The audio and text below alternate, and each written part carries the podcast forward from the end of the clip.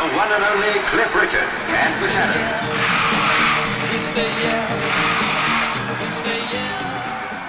Hi, this is David Ghosty Wills, and welcome to episode 18 of the We Say Yeah podcast, a monthly, unofficial Cliff Richard and the Shadows fan podcast where we review and discuss every single EP and LP in chronological order. Except for the month of December's show. That's when we do something a little different. We veer off course because, well, we're celebrating the holidays.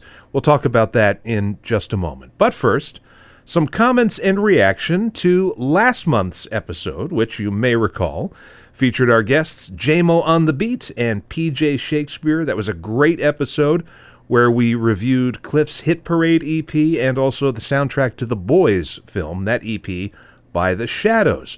Over on our We Say Yeah Facebook page, Susan Woods writes, Keep up the good work. Short and sweet. I love that. Thank you so much, Susan. Bjarn, Bjarn Hansen writes, Thank you, Ghosty, for yet another entertaining episode of We Say Yeah, which I look forward to with anticipation every month. Thank you so much, Bjarn. I wasn't aware of Show 17's The Boys EP, as none of these tracks by The Shadows are included in my three CD box set, The Shadows Collection, or on the numerous Cliff albums that I have where many of The Shadows instrumentals are included. Also, curious to know why My Feet Hit the Ground, which you, in an earlier episode, felt took a back seat to High Class Baby, were among your five favorite Cliff rockers, as well as your exclusion of apron strings, and nine times out of ten from your personal top five choices. He's referring to when I was on PJ Shakespeare's show and I chose my top five early Cliff rockers. But thank you for mentioning your top five choices from that October 14th show with PJ Shakespeare. Thanks so much, Bjarn. What can I say? My opinions change all the time. There is so much material here, and occasionally, especially doing this show when you're playing songs and you're listening to snippets over and over again, you kind of get a little burned out maybe on some songs, and then you wind up liking the song that you missed out on the last time around. I know that on the Facebook page there's a big discussion about Sweet Dreams by the Shadows and how I wasn't really crazy about that. Give it time, folks. Give it time. Because eventually I probably will be. And then finally, we got a nice five star review on uh, iTunes or Apple Podcasts or whatever they call it these days. Uh, Frev1 writes This is a great podcast for fans of Cliff Richard and the Shadows. David Ghosty Wills presents an excellent and well researched history and brings on special guests to expand and explore the world of Cliff and the Shads. If you love early British rock, you'll enjoy this informative and fun podcast. Thanks so much. I really appreciate that. Of course, those five star reviews really help to get the show noticed. Speaking of which, I don't know why they did this, but Apple Podcasts changed the way that I can view reviews. So I'll get notifications that folks in the UK have reviewed the show, and I'll want to read the review, but I can't because for some reason I'm blocked from looking at what folks uh, overseas, I'm, I'm in America, obviously, folks overseas are writing. So if you do write a five star review for the show or even a one star review, uh, send me an email so that I know that you did it with your review so I can mention it on the show because uh, Apple Podcasts is blocking me from looking at it. And the email is we say yeah podcast at gmail.com. All right. Hopefully, or should I say, ho ho, hopefully, you'll enjoy this month's podcast with Mark Cunningham as we count down our personal top five favorite Cliff Richard Christmas songs.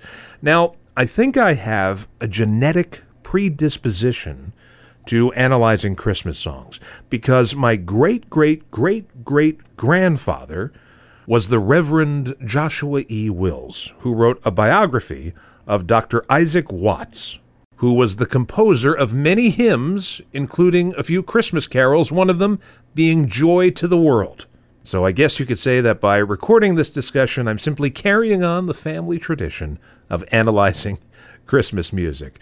Mark Cunningham, of course, should be no stranger to the program, having been a guest several times, and he oversees many Cliff in the Shadows related Facebook groups And uh, he hosts his own review series on YouTube, by the way. Just look for those five minute album reviews, including a new one about uh, the new CD, Christmas with Cliff. In fact, we begin our countdown of the top five favorite Cliff Christmas songs with a little chat about the recent light-hearted battle in the charts for the number one spot between Sir Cliff and Stormzy.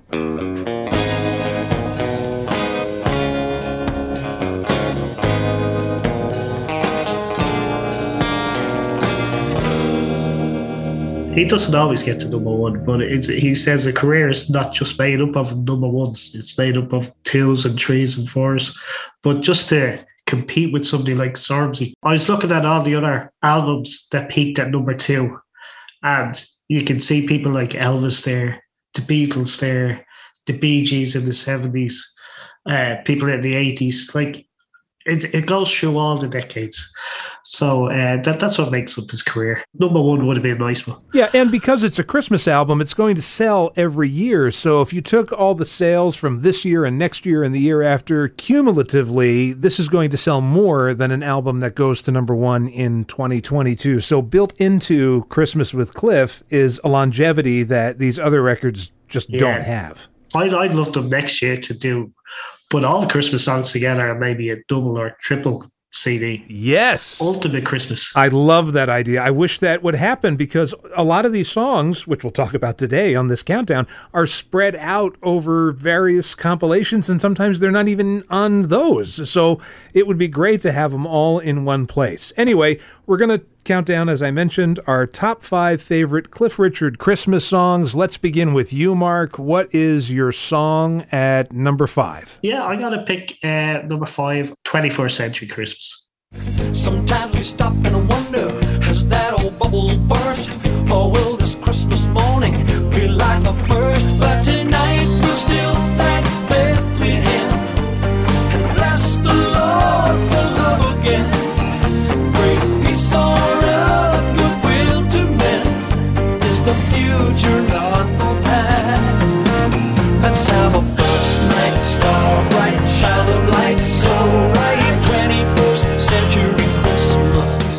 I remember first hearing it on the Here and Now tour. I think he closed the show with it.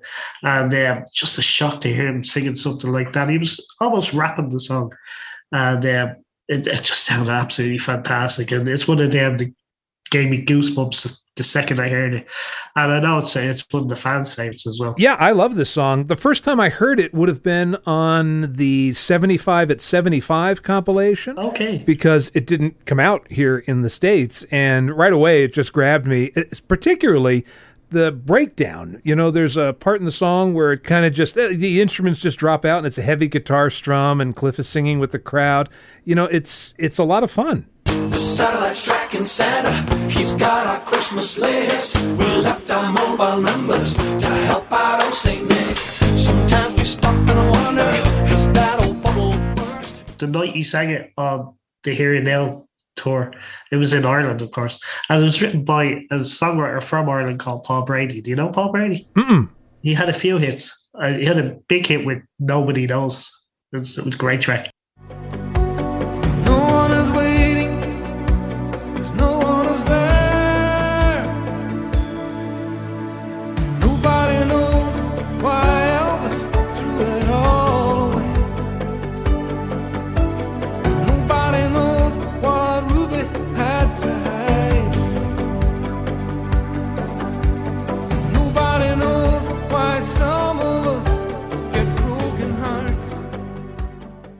And um, he was in the audience. He was only a few seats away from me.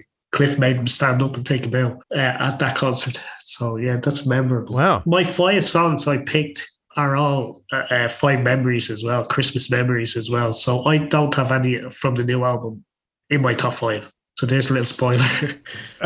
well, that's okay. I have one from the new album in my top five. But you raise a good point when you mention memories in relation to these songs I know that in Europe, people associate Christmas with Cliff Richard and Cliff's Christmas number ones and all of that. Here in America, we don't have that tradition at all. No one would ever associate Cliff Yeah. Richard and Christmas. We just don't think of him as having anything to do with Christmas. If we think of Cliff, we think of Devil Woman, really, in America. So for me, I have no memories, Christmas memories anyway, attached to any of these songs. Although. I will say that I have picked up stateside Christmas compilations over the years. Not that I'm a connoisseur of Christmas music, but I certainly have a lot of it. And every once in a while, Mistletoe and Wine will be on that classic. compilation. Right. So that's a song that, for whatever reason, has crossed the Atlantic to some degree. I think that that song is so huge that there's just no yeah. way. Yeah. Absolute classic, yeah. there's no way for that song to just not invade America, you know, in, in some uh, fashion. But anyway, my number five is from the new Christmas album, Christmas with Cliff, not to be confused with the other Christmas with Cliff from a few years ago. It's actually the last song on the album, Six Days After Christmas, Happy New Year.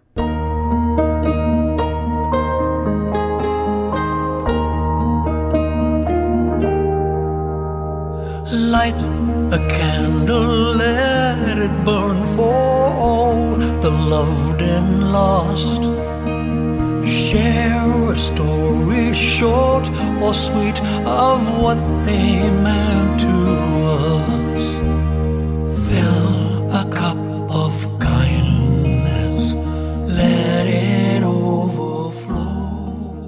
This was written by Chris Eaton, who's going to pop up again on my list, and AJ Brown. And you know, I just love quiet, contemplative Christmas songs. They don't even have to be Christmas per se, but a song like The River by Joni Mitchell or even Tennessee Christmas by Amy Grant. Rockies are calling, falling. Somebody said it's four feet doesn't matter. Give me the laughter. I'm gonna choose to keep another tender Tennessee Christmas. You know, this sort of has that reflective feel to it. And the hope for the future in the new year. And Yes. it's absolutely beautiful, yeah. My father in law passed away a couple of months ago. So, Mm. like, when I was listening to that song, and he, was, he, he mentions remembering people and memories of Christmas gone by and everything. It's it's absolutely beautiful. I think it'll touch anybody's heart. Then I, I don't usually like New Year songs. I didn't really like this New Year. I thought it was a bit cheesy, and I know Ringo Starr released one last year or the year before, which was cheesy as well. And do you remember George Harrison had that ding dong? Ding dong, yeah. Yeah, yeah. I, I never liked songs for the New Year's, but I absolutely love this one. Six days after Christmas, the year comes to an end, and I choose to remember good times with good friends. So that was my number five pick. What would be your number four favorite Cliff Richard Christmas song? This is another one, as you say, 21st Century Christmas was on 75, 75. I think that's the only album that that's on. This next one that I picked, number four, is not on any album. So that's why I want to see a big compilation coming out maybe next year or the year after. And it's Better to Dream. Here I am, but you're so far away. So I'm gonna dream of you when Christmas was just we two. Just a lonely fool, and I know you'll never feel the way I feel. Beautiful song. It, originally not a Christmas song. They just turned it into a Christmas song at the last minute, apparently. Um, but it worked.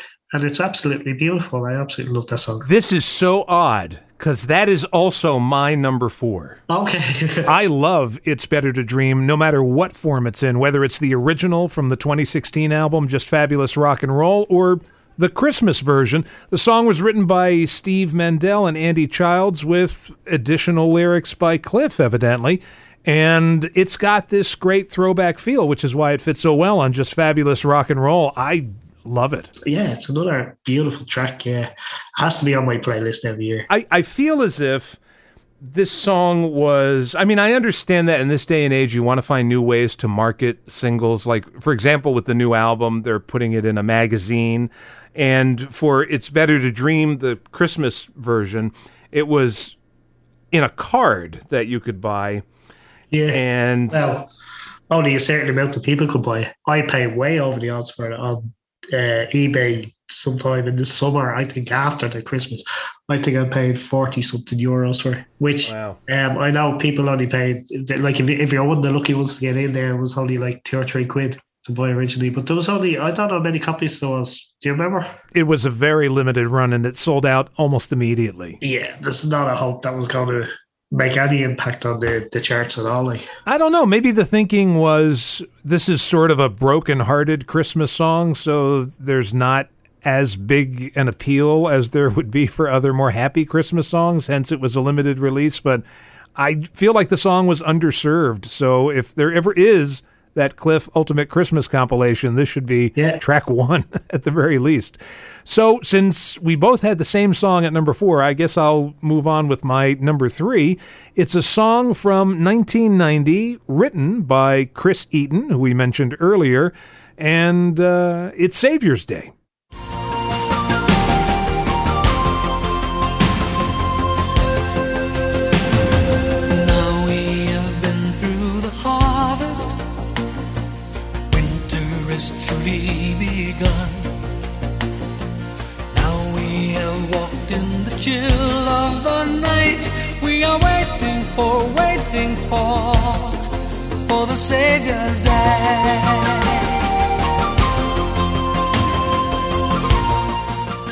Yep, absolutely. That's my number two. I had a feeling this was going to happen. We were going to have some crossover.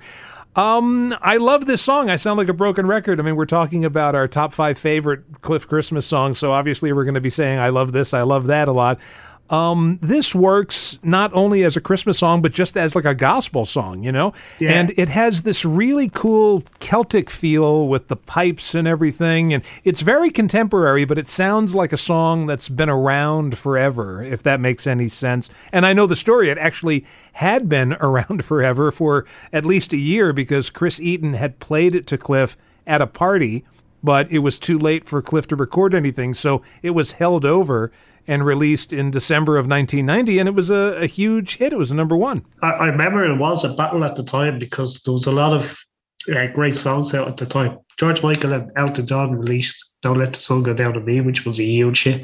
Uh, there was a lot of duets. It was Tina Turner and Rod Stewart released It Takes Two. There was a pile of songs up against Saviour's Day, but Saviour's Day won in the end.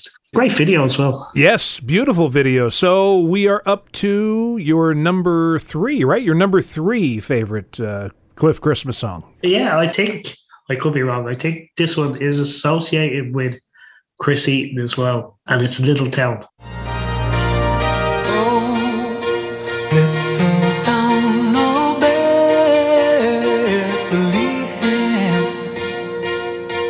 Still we sing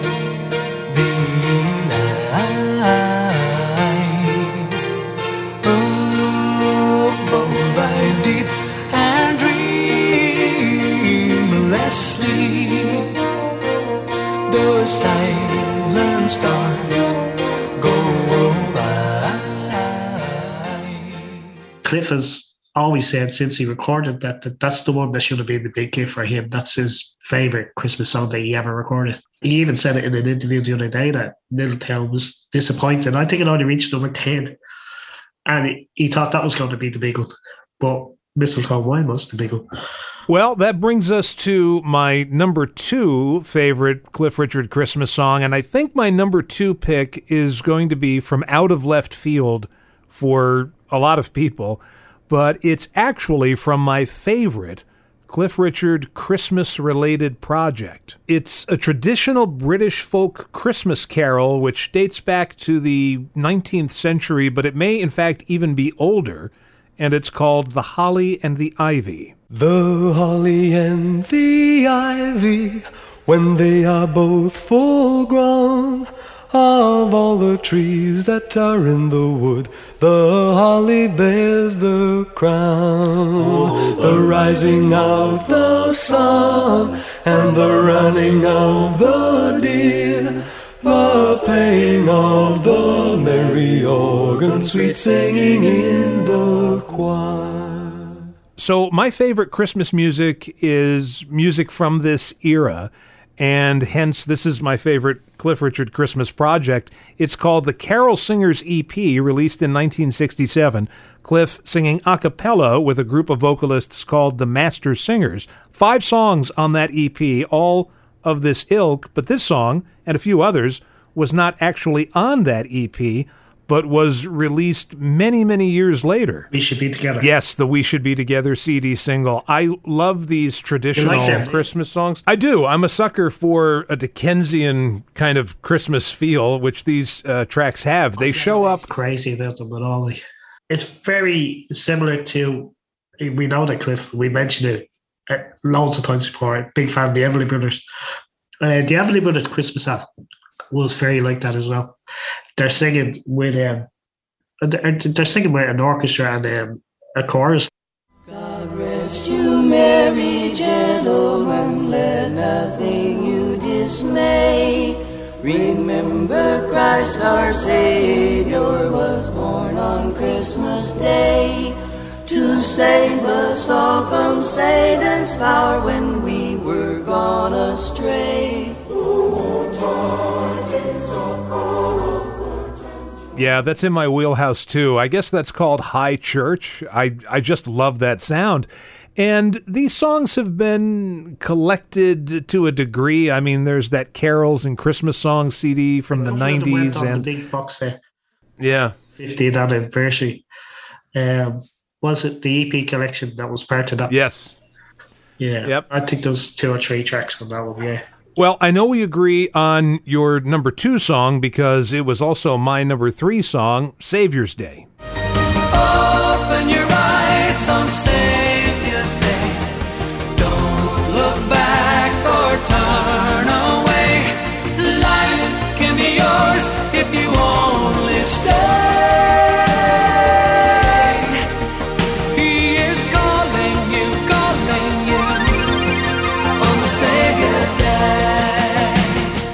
By the way, as far as I know, Savior's Day was never like an alternate name for Christmas. It's an actual holiday celebrated by the Nation of Islam. I found that out in my in my research. Okay. Even though in this context, Chris Eaton was obviously writing about Christmas. So that brings us to, I guess it's my number one, which was already a song that you had chosen in your top five, and it's Little Town. Yet in thy dark street shineth the everlasting light. The hopes and fears of all the years are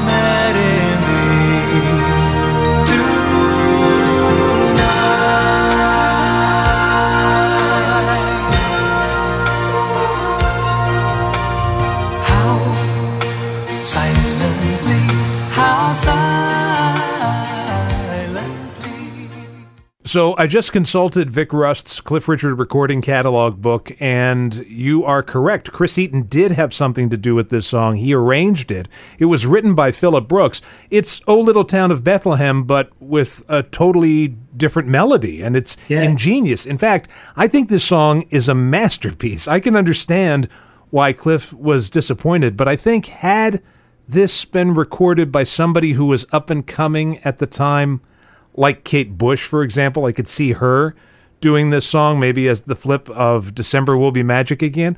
It probably would have gone to number one, you know. Um, It was, Yeah. it was the Kate Bush time, wasn't it? 1982 was. Yes, you're right, right. So it has has a little bit of that. It has feel. that 80s kind of feel to it as well, yeah. So your number one. I'm not going to guess, but I have a feeling what your number one would be. what is your number This is one?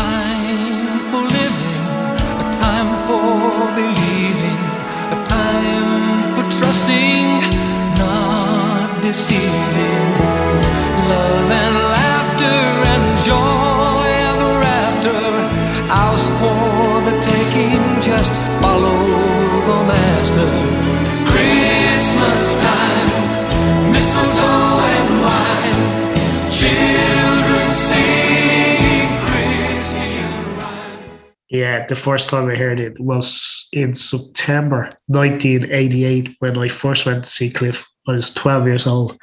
And he done the whole concert. He came back out to do an encore. And he says, I've run out of songs, but I recorded a, a new Christmas song, but you don't want to hear that in September. And he walked off. And then a few minutes later, he came back and he sang Mistletoe Wine. And oh, what a treat. And you, you, you kind of knew straight away, this is going to be huge. I was only 12 and I still thought this is going to be a big hit. Although at 12, I thought everything that Cliff recorded was going to be number one. But uh, I really had a good feeling about this one. Well, it's certainly a classic. This is one I, I can, I'm going to have to echo how you feel about the Master Singers. I'm not a huge fan of Mistletoe and Wine. I it's one of those songs that whether I liked it or not, it's just ingrained into my head at this point. I've just heard it so many times, but there are I I almost wish that it there it could be re-recorded. Well, it was re-recorded It uh, was with Calabro, yeah.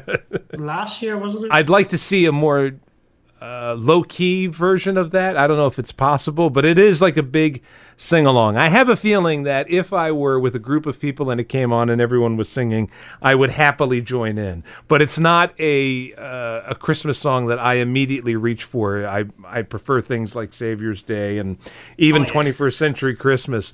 But they're all good. You really can't go wrong with with Cliff at Christmas, and I agree. Some kind of a compilation that puts all of them together in one package would, uh, well, Beat Stormzy and Rihanna and the whole lot of them. They could all Right. something. I'm sure that would beat every single one of them. So that I guess would lead into the end of our conversation here, where we talk about what we'd like to see for 2023. I'd like to see more than a Christmas compilation, but it's a good idea, certainly. But what would you like to see in 2023? There's a, a, a couple of things that I've given up on now that I kind of wanted to see Cliff do. Um, I don't think they're ever going to happen.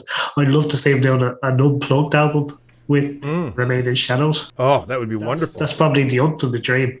Just to see him because they always did little acoustic set in their concerts, and um, it's like one of my favorite parts of their shows. So I'd love to see Cliff and the Shadows unplugged. I think that would be that would be fantastic.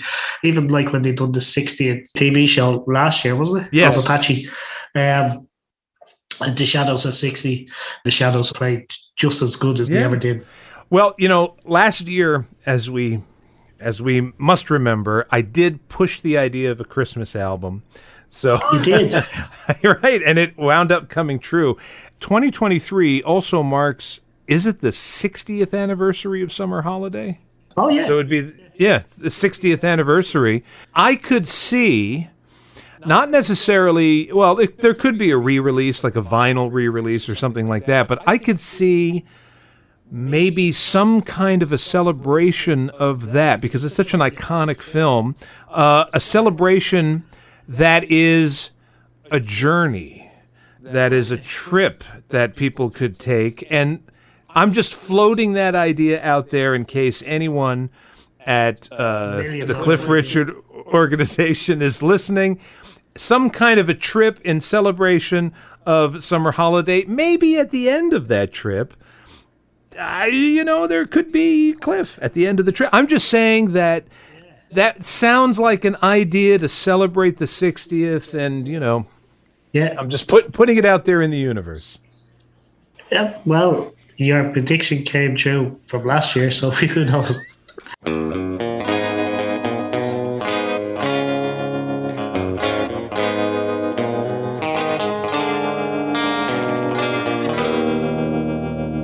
My thanks once again to Mark Cunningham for appearing on the show. And he was a little under the weather when we recorded that, so we got to give him some extra marks for being a trooper there and uh, finishing that discussion.